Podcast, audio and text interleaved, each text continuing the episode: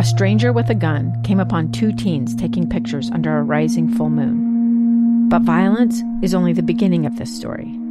Sometimes I thought, there are no miracles. Yeah, there are, and this is a big one. I'm Amy Donaldson, and I've spent my career talking about how lives are undone by violence. The Letter is a podcast about how lives are remade. Follow the letter at theletterpodcast.com or wherever you get your podcasts. Inside Sources. Inside Sources. Inside Sources. Where KSL offers Utah deeper insights on the news. Host Boyd Matheson divides rage from reason and elevates the conversation on issues crucial to our community. On KSL News Radio 102.7 FM and 1160 AM.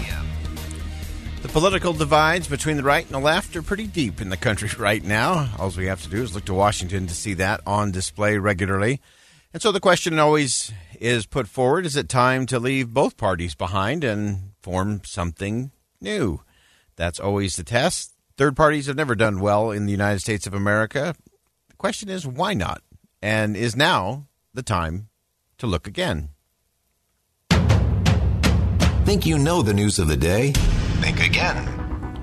Well, we've chronicled it uh, quite often on this program that uh, third party candidates have rarely done well in the United States of America. And part of that is because of the power and the dollars and cents of what it takes to run campaigns these days. Uh, we've put forward all kinds of ideas in terms of a center right to center left party. And today we're going to dive in a little bit uh, from a center left perspective. Uh, former presidential candidate, uh, Democratic presidential candidate, Andrew Yang, has been out and about, has a new book uh, out this week. And uh, he did have an interesting uh, thing that we focused on earlier in the week about the presidential campaign process just messing with your head, and it it, it just basically uh, eliminates any of the qualities we actually want in our leaders uh, because of the process. But one of the things that uh, Andrew Yang is saying is that hey, we know we do need we do need to figure out a way where there is more than two choices when it comes to politics and voting and uh, he's actually done that. He actually has formed a third political party. It is called the Forward Party. So let's just kind of go through this, just take a listen and see the perspective and see what applies, what doesn't, what could be done different or better. Uh, on CNN this week, uh, he told Don Lemon about the Forward Party and what its purpose is. Gallup just said 62% of Americans are looking for a third party. The question is, why have none of them worked? And the answer is mechanics. You have closed party primaries that are driving the polarization. So that's what the Forward Party is looking to change to shift to open primaries and ranked choice voting that would both decrease polarization and lower the country's temperature, but also give rise to new options and new alternatives. Uh, so that's a, a, really interesting thing in terms of open primaries. I think that one's going to have some constitutional challenges uh, that have to deal with. Ranked choice voting, well, there's been several areas here in the state of Utah that have uh, given that a whack and a try and continuing to tweak and change and see what works and what doesn't. Uh, and we have to remember that while decreasing the polarization is important, it is not the end result. That is just part of the process. Uh, what we're really after is better leadership and better policy so that we can make sure we have the right things happening at the right levels of government and that we're creating space for individuals, for families, for communities uh, to thrive. Uh, on C-SPAN, Andrew Yang explained uh, why he thinks a third party uh, is and could succeed uh, in today's environment. So, when you ask why is now the time for a third party movement to succeed, it's because we have record high, literally civil war levels of polarization, uh, and we need a solution.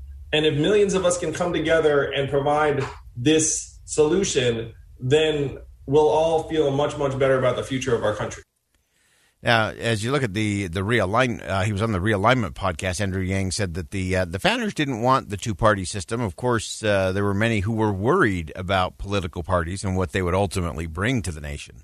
I think if you do rewind the tape, uh, you would find that we're actually in the midst of an accidental duopoly. I mean, like in the sense that the founding fathers didn't come together and say, you know what, we need two parties that, that, will be warring with each other uh, and uh, at some point turning us into a polarized nation on the brink of political violence and civil war. I mean, that, that that's no one's plan. Um, and so, what, the way you frame that question is uh, is that uh, there have been these other episodes in history where people have thought we needed something different, and then the duopoly has uh, continued. But if you rewind further, you have founders who are very, very anti factionalism and anti partisan. And if they saw this duopoly, they would be shocked and horrified and think this is literally the worst design that, anyone uh, could come up with. So, so here's an interesting thing. I, I disagree with Andrew Yang on a, on a host of, of different components of this, but this is one of those things that's worth thinking through. It's worth uh, staying with the question a little bit longer. Uh, and here's something that I think really gets to the crux of the issue. This is the real essence of the issue. Is on that same podcast, Andrew Yang responded to a question about how a third party could work when more and more it is becoming apparent that people aren't even voting based on policy anymore. The correlation between the way people vote and their policy desires are actually uh, very low. Yeah, right. so they're like 0.25, where, right. Um, so you're not voting on policy uh, what are you voting on? You're voting on tribalism and identity and anger and uh, the kind of um, energy that a candidate gives off and their attitude towards institutions. And so this is one of the things that I, I grapple with in my book. Um, and I've identified as the reason why I need to start the Forward Party and make it a success. Uh, Andrew Yang went on to talk about the practical, tactical pieces of having a third party. And so it turns out there's like a lane um, for the practical person. Um, and when you talk about the things that are animating voters, uh, I, I, now see myself as someone who can activate a, a tribe.